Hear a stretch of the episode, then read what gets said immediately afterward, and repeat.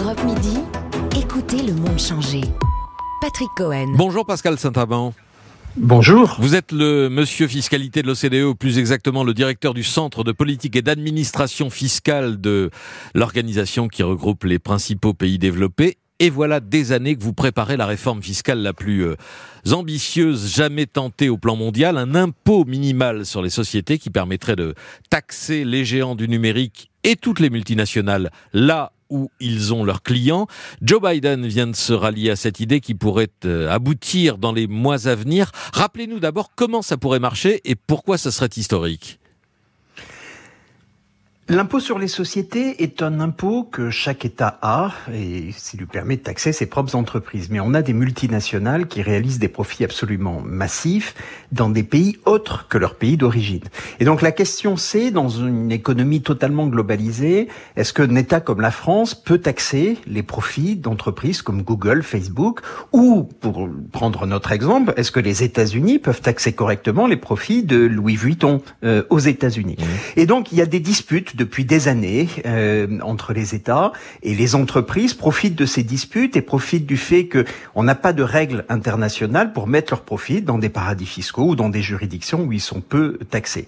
On a essayé, à la suite de la crise financière de 2008, d'améliorer les choses. On a fait des, des travaux avec le G20. On a limité la planification fiscale agressive, mais aujourd'hui, il reste à faire ben, finaliser les règles pour que la France puisse taxer les entreprises du numérique, et les États-Unis puissent récupérer plus de profits des multinationales qui opèrent aux États-Unis et surtout mettre fin à la concurrence fiscale, faire en sorte que on ait un plancher en dessous duquel les entreprises ne puissent plus euh, échapper à l'impôt. Et c'est ça qu'on essaye de faire avec le soutien de la nouvelle administration américaine qui en a fait un cheval de bataille politique très puissant. Un tel mécanisme, s'il est appliqué au niveau mondial, pourrait neutraliser les paradis fiscaux?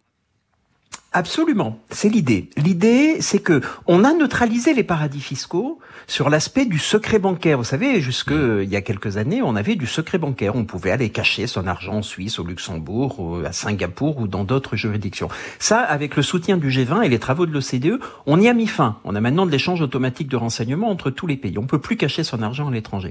Mais pour le coup, les entreprises peuvent continuer à localiser leurs profits, soit dans des paradis fiscaux, c'est-à-dire là où il y a zéro fiscalité les Bermudes, les Caïmans, soit dans des, petites économies ouvertes comme euh, euh, l'Irlande ou euh, le Luxembourg ou Singapour, où il n'y a pas de fraude, mais où il y a des régimes fiscaux favorables et où on peut mettre une partie importante de son profit. L'idée là, c'est de dire, eh bien, on ne pourra plus mettre ses profits dans des juridictions à fiscalité trop privilégiée. Alors il faut se décider à partir de quand ça devient trop privilégié. Il faudra se mettre d'accord sur un taux. Hmm. Le président Biden dit c'est 21%. Hmm. En dessous de 21%, moi je prendrai la différence. Et pour le reste du monde, ben, c'est la négociation qui qui commence, qui commence et qui s'achève parce qu'on a une échéance euh, le mois de juillet, au plus tard au mois d'octobre. Dans, dans, dans les semaines qui viennent, il va falloir se mettre d'accord à plus de 140 pays sur euh, un taux minimum en dessous duquel ben, les entreprises seront taxées. Voilà, 21% par exemple, alors que l'Irlande est à 12,5 euh, et 12,5 c'est le taux qui avait été proposé par l'Union européenne. 21, ça vous semble réaliste, euh, Pascal Saint-Amand, ou c'est euh, assez élevé 21%, c'est l'annonce du président américain pour les États-Unis, et on saura euh, s'ils y arrivent en août ou en septembre, quand le Congrès votera la législation, parce que c'est au Congrès de décider. Est-ce que les États-Unis arriveront à 21% On peut avoir quelques doutes, mais s'ils ne sont pas à 21%, ils ne seront pas très loin de 21%. Au niveau mondial, je pense qu'il n'est pas réaliste d'imaginer qu'on atteigne ces niveaux. On avait imaginé 12,5% effectivement euh, auparavant, avant l'administration Biden, parce que l'idée d'un impôt minimum euh, elle vient de Trump, paradoxalement. C'est-à-dire, c'est, ce sont les, les, les, républicains américains qui ont voté en 2017 le principe d'un impôt minimum, mais c'était un embryon d'impôt minimum à 10,5%. Alors que là, le président Biden veut le transformer en un vrai impôt minimum à 21%. Il durcit les règles de base et il augmente le taux. Et dans ces conditions, euh, on peut imaginer que le reste du monde puisse finir au-dessus de 12,5%. Mmh. Et c'est la discussion qui est en cours actuellement. Ça rapporterait combien dans les caisses des États, Pascal Saint-Amand 150 milliards d'euros par an. Donc on parle de on parle de gros sous, on parle de montants qui sont très élevés. Hein. 150 milliards au niveau mondial par an euh, sur une hypothèse d'un taux à 21% aux États-Unis et d'un taux au niveau mondial de 15%. Hmm. La plus grande partie irait dans les caisses américaines, non? Alors une partie irait euh, pour euh, ce qui concerne les entreprises multinationales américaines aux États-Unis. Donc euh, sur les États-Unis, on serait dans les 50 milliards, mais il y a une centaine de milliards pour le reste du monde. Donc non, c'est quelque chose qui bénéficie à tous les pays euh, et c'est assez logique. Si on met fin aux paradis fiscaux, si on met fin à la localisation de montants très importants, on est sur des centaines de milliards d'euros de profits qui sont localisés aujourd'hui dans des dans des juridictions à fiscalité privilégiée. Ben, si les États récupèrent la différence, c'est tout le monde qui y gagne aussi bien des pays comme la France qu'aussi des pays en voie de développement qui vont pouvoir récupérer davantage d'impôts à la source, c'est-à-dire euh, taxer les entreprises qui euh, faisaient du profit chez eux et qui allaient localiser ensuite ces profits dans des paradis fiscaux. En tout cas, le, feu vert euh, américain et de l'administration Biden lève un, verrou important. Que manque-t-il aujourd'hui pour un, accord mondial et la mise en place effective de ce mécanisme? Ben, il manque plus grand chose, euh, mais il faut voir si ce plus grand chose va être, euh, on va être capable de le surmonter. La difficulté, c'est que il faut qu'à peu près tout le monde se mette d'accord. Évidemment, quand vous mettez 140 pays autour de la table, c'est compliqué. Hmm. Euh, d'autant que vous avez des pays euh, avec des profils très différents. Vous avez ces juridictions à fiscalité privilégiée qui sont pas très contents, mais qui se disent si on se met pas d'accord, ben on sera massacré d'une autre manière. C'est-à-dire que les pays vont prendre des mesures de rétorsion commerciale ou des mesures encore plus dures bilatéralement. Donc euh, on préfère éviter ça et se mettre dans la seringue. Vous avez la Chine dont on peut se demander si elle rejoindra totalement le consensus. On pense que oui. On a une relation très constructive avec la Chine. Euh, on, il faut que l'ensemble des Européens se mettent d'accord et que les pays en voie de développement acceptent ce paquet, parce que c'est un paquet, on a cet impôt minimum mondial, on a de nouvelles règles pour se répartir les profits des entreprises, notamment numériques, et puis il faut que les pays qui ont mis en place des taxes numériques, hein, comme la France, puissent démanteler ces taxes en réponse à un accord global.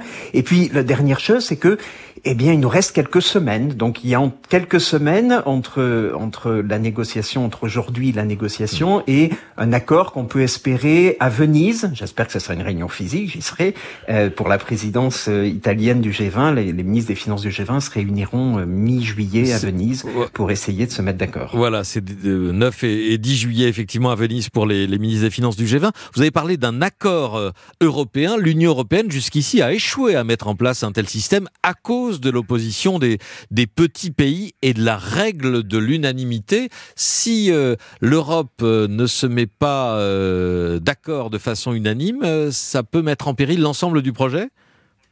Alors c'est un vrai paradoxe. Vous avez raison de dire que l'Europe doit se mettre d'accord et que c'est l'unanimité.